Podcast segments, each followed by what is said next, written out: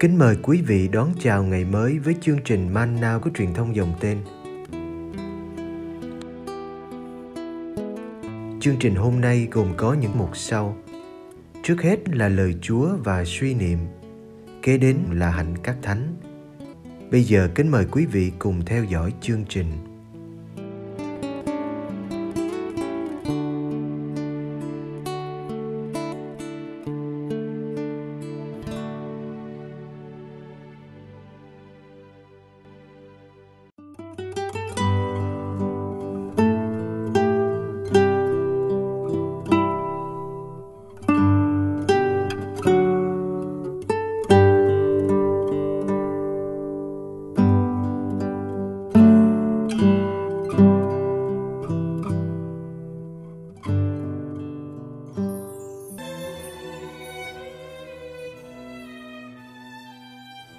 Diễn từ về công việc của Chúa Con Do An chương 5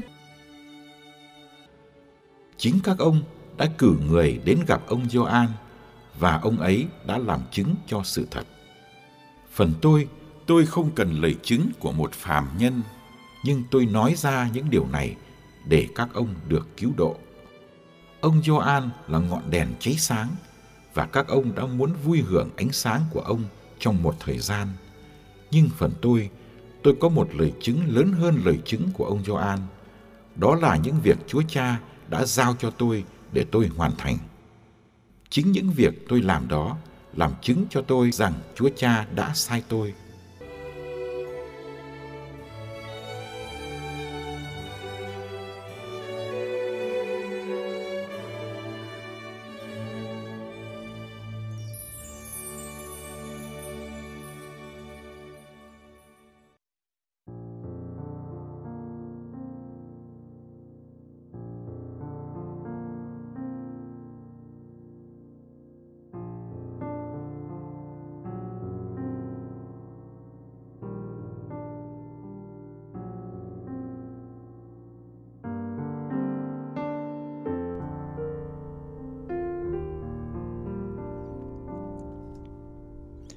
Trong tin mừng Gioan, Đức Giêsu nhiều lần nói về mình.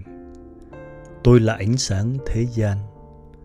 Ngài là ngôi lời, là ánh sáng thật đến trong thế gian này, để chiếu soi mọi người chẳng trừ ai. Tiếc thay, có những người đã chuộng bóng tối hơn ánh sáng, vì các việc họ làm thì dối trá và xấu xa. Người ta né tránh ánh sáng vì sợ việc mình làm bị bại lộ. Nhưng ai sống theo sự thật sẽ bị thu hút bởi ánh sáng của Đức Giêsu. Ai theo Ngài sẽ không phải đi trong bóng tối, không sợ vấp ngã, nhưng sẽ có ánh sáng đem lại sự sống. Ai tin vào Ngài sẽ không ở lại trong bóng tối, nhưng sẽ trở nên con cái ánh sáng.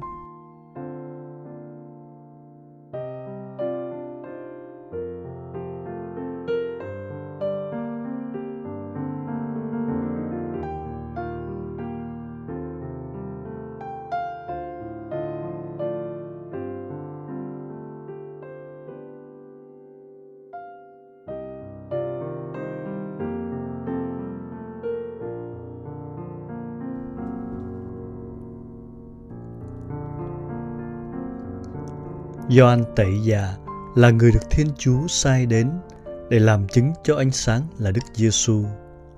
Ông là nhịp cầu để mọi người nhờ ông mà tin vào ánh sáng.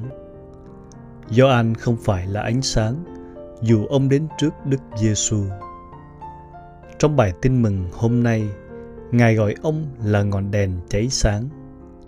Đức Giêsu còn nhắc lại chuyện người Do Thái đã cử người đến gặp Gioan và ông đã làm chứng cho sự thật. Sự thật là Đức Giêsu đấng đến sau ông thì cao trọng hơn ông nhiều. Ông chỉ là ngọn đèn, còn Đức Giêsu là ánh sáng. Đám đông đã nhờ ngọn đèn ấy mà đến với ánh sáng.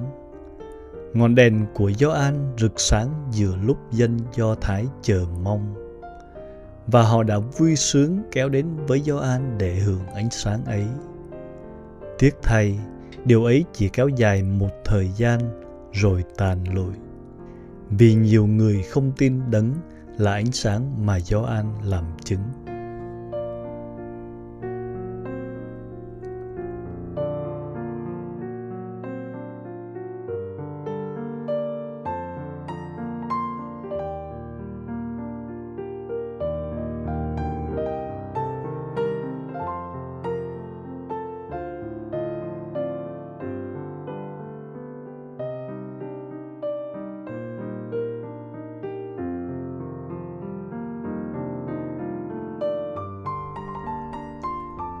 Chúng ta đã gần đến ngày mừng lễ Chúa Giáng sinh.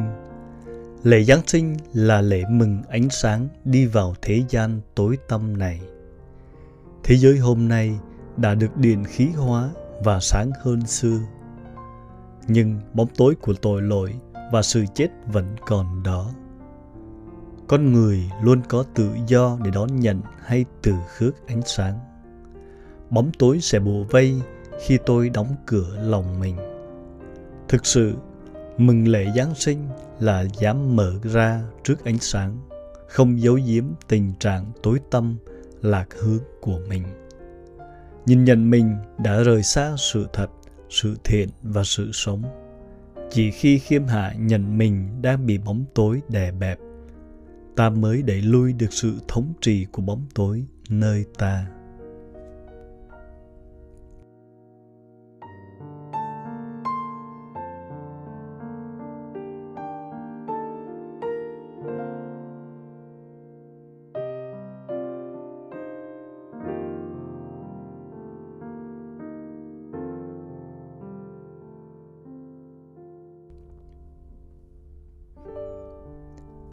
Mừng Giáng sinh bằng trang trí nhiều đèn màu. Không đủ.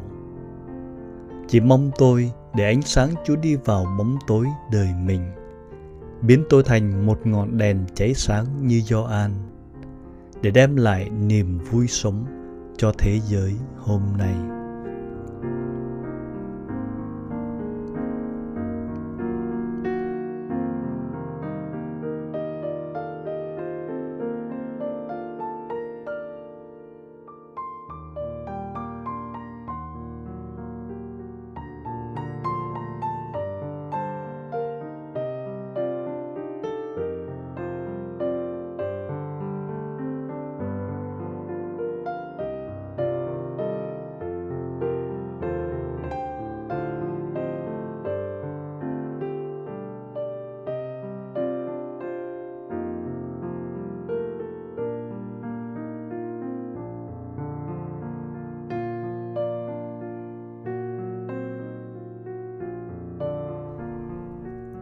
Lạy Chúa là ánh sáng thân thương, Giữa những bùa vây của u sầu ảm đạm. Xin Chúa dẫn con đi. Đêm thì tối, Đường còn xa, Xin Chúa dẫn con đi. Xin giữ bước chân con.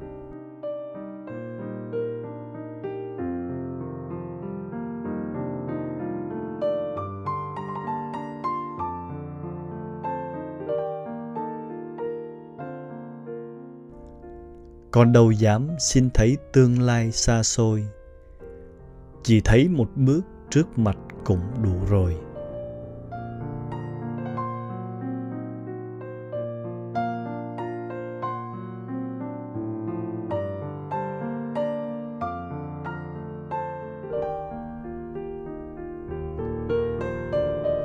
Chưa bao giờ con như bây giờ, cũng chưa bao giờ con xin chúa dẫn con đã quen chọn và thấy con đường của mình. Nhưng giờ đây, xin chúa dẫn con đi. Amen.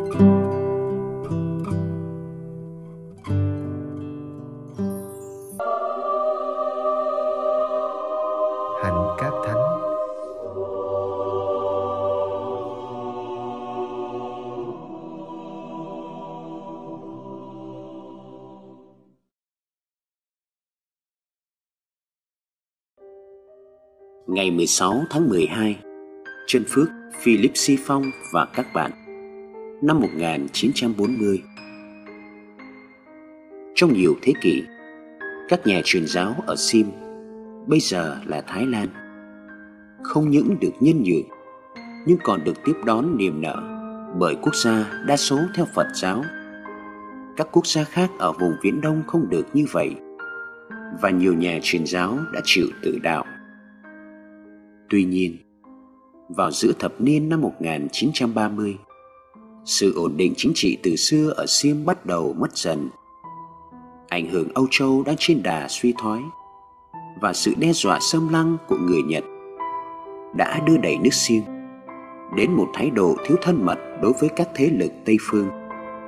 Vài vụ bạo động đã xảy ra cho người ngoại quốc, kể cả các Kitô hữu. Nhiều nhà truyền giáo bị tù đầy, tài sản của giáo hội bị tịch thu. Những người Thái Lan Tổng giáo bị ép buộc phải công khai bỏ đạo.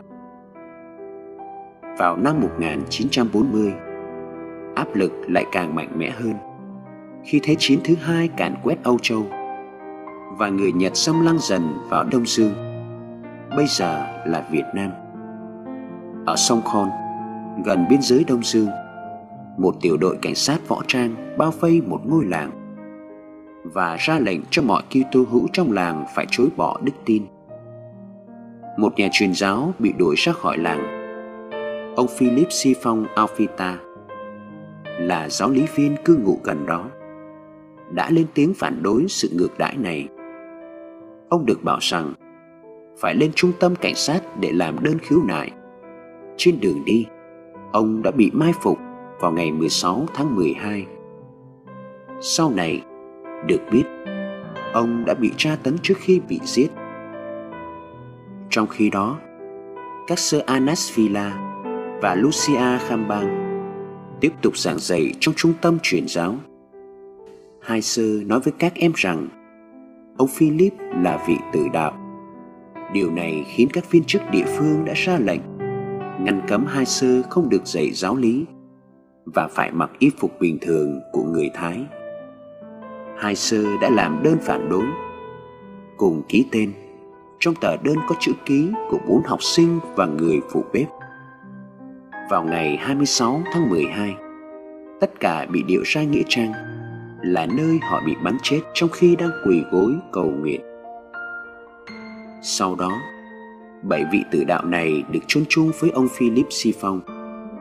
Tất cả được Đức Giáo Hoàng Gioan Phaolô II phong chân phước vào ngày Chủ nhật truyền giáo 22 tháng 10 năm 1989.